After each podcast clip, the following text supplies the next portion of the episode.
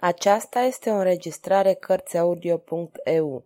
Pentru mai multe informații sau dacă dorești să te oferi voluntar, vizitează www.cărțiaudio.eu. Toate înregistrările Cărțiaudio.eu sunt din domeniul public. Michel Zevaco Regele cerșetorilor Capitolul 7 Jurământul lui Etienne Dole Maestrul Dole, celebru editor, își avea atelierele în incinta universității, pe colina Saint-Genevieve, cu firma Doleur d'Or, dar el locuia în strada Saint-Denis cu soția sa Giulia și fica sa Avet. Doamna Dole era o femeie de 35 de ani, de o remarcabilă inteligență, de o mare bunătate. Ea își seconda soțul în lucrările sale și era pentru el însoțitoarea ideală, îngerul căminului, consolatoarea în ceasurile de tulburare și disperare de care savantul avusese parte în viața sa. Avet era o tânără de 18 ani. Avet este cuvântul care, în câteva vechi provincii ale Franței, însemna albină. Ea era într-adevăr zveltă și grațioasă ca o albină, dar ca și albina, ea avea înțelepciune și prudență. Era un caracter puternic și drept, o natură vibrantă, o inimă delicată și tandră. Astfel era familia în care o violentă întâmplare a vieții agitate a acestei sumbre epoci răvășite o aruncase pe Gilet de Chantilly. După plecarea grăbită a lui Manfred, Etienne Dole închise cu grijă poarta, o barase cu un lanț, întorcându-se către Gilet ce tremura din toată ființa. Aici copila mea ești în siguranță, nu tremura astfel. Julie, avet!" chemă el cu o voce tare. Cele două femei, trezite deja de zgomot, se îmbrăcaseră în mare grabă. Ele apărură în capătul unei frumoase scări de lemn ce conducea la etajul superior și coborâră. Avet, spune cu gravitate Dolet. Prietenul meu Manfred, care este aproape frate cu logornicul tău Lantene, el ne face onoarea să ne încredințeze această tânără fecioară. Iubește-o ca și cum ea ar fi sora ta. În câteva cuvinte, el o puse pe soția sa la curent de ceea ce se petrecuse adineaur și deja cele două femei o copleșeau pe gilet cu mângâierile lor. Ea se simți că trăiește din nou, surâdea cu tandrețe. Cât de frumoasă ești, spunea Avet. Știi că noi te cunoaștem bine, nu-i așa, mamă? Desigur, reluă Julie. V-am văzut trecând de câteva ori. Te admiram, te consideram atât de frumoasă. Și tu ești la fel de frumoasă, spuse Gilet cu o sinceră și naivitate admirație. Manfred este prietenul tău? Ce fericire! Este atât de viteaz, atât de bun. Lantenel iubește atât. Eu nu-l cunosc decât de curând, răspunse Gilet roșind. L-am văzut de câteva ori. Cred într-adevăr că este foarte viteaz. El m-a salvat de la un mare pericol. Nu-l voi uita niciodată. Își frământa mâinile cu putere, cu un gest nervos ce îi era obișnuit. Ochii săi frumoși se întunecară. Îngrozitoarea scenă se reprezenta acum în imaginația sa cu o înfricoșătoare claritate. Prea delicate pentru a o întreba, Jolie și fica sa se străduiau să o consoleze pe Gilet. Dolet priva această scenă tihnită și dulce cu ochii săi grav de gânditor. O, oh, spuse atunci Gilet, tulburată de spaimă, necunoscuții care au intrat pe neașteptate și acest om care mă insultă cu privirea, cu vorba lui și m-a cuprins în brațe să mă ia cu el. Of, omul acesta mai ales mă înspăimântă, mi-a inspirat o insurmontabilă aversiune. Dragă copilă, nu vă temeți de nimic, nu-i așa, doamnă, că nu am de ce să mă tem? Sunteți în perfectă siguranță aici, reluă Etienne Dole. În acest moment, ciocanul de la poartă răsună puternic, imperios. Gilet deveni palidă ca o moartă. Julie și Avet se îndreptară spre Etienne Dole cu o privire de interogație înspăimântată. Foarte calm, maestrul editor făcu un gest pentru a recomanda liniște celor trei femei. Apoi, el ridică o draperie neagră, deschise o ușă, apăru o nișă. Aici își avea dole cărțile cele mai prețioase. Cineva bătea pentru a doua oară cu mai multă violență. Avet o conducea pe Gilet în nișă. Dole lăsă să cadă draperia. Julie rămase aproape de el. El merse să asculte la ușă și auzi o voce care îl făcu să tresară, o voce pe care o recunoscu. Bubuituri teribile zgâlțiră ușa. Era evident că mai avea un pic și ceda.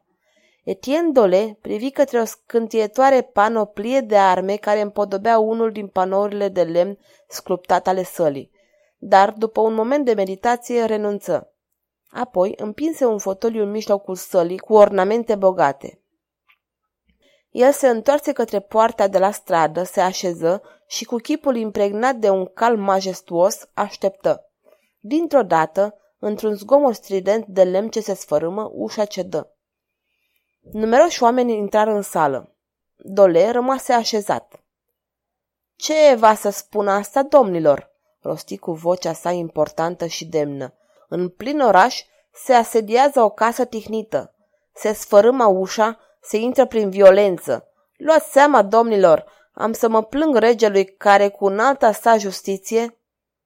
Maestre Dolet, îl întrerupse deodată aceeași voce pe care editorul o recunoscuse afară. Din ordinul meu au intrat oamenii aici. Regele, spuse Dolet cu același calm impasibil.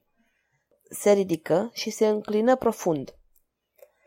Majestatea voastră este binevenită în locuința mea. Această vizită, în ciuda circumstanțelor în care se face, va rămâne o eternă onoare pentru casa și fidelul supus care o locuiește. Să binevoiască majestatea voastră să ia loc în acest fotoliu. Julie, ia cupa de argint aurit, adu vin vechi de Burgundia din acela ce datează de la nașterea fiicei noastre.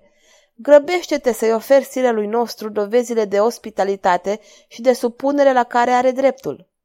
Bine, bine, maestre, spuse regele cu o ciudată stânjeneală. A, sire, reluă editorul, niciodată nu-mi voi ierta că am făcut-o să aștepte pe majestatea voastră. Dacă aș fi știut că Augustul vizitator bătea la ușa mea, dacă cel puțin ar fi strigat parola în fața căreia orice bun supus se înclină, în numele regelui. Este adevărat, se bâlbâi locotenentul. Am omis să anunț în numele regelui, dar... Tăcere, porunci François I. Maestre Dolet, nu vă incriminez. Să revenim la fapte. Ați primit de curând scurta vizita unui bărbat, un fel de un cerșetor, pe nume Manfred. Da, sire, spuse Dolet, este prietenul meu. Prietenul dumneavoastră, aveți prietenii ciudate, maestre.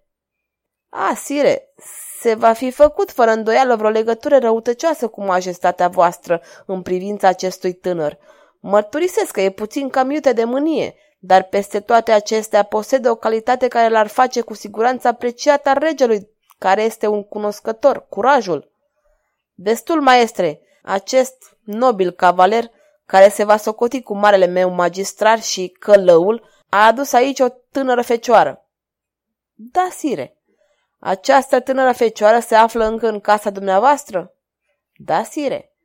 Maestre Dolet, aduceți-mi o îndată. Nu, sire. Revoltă, bombăni regele. Onoare, sire.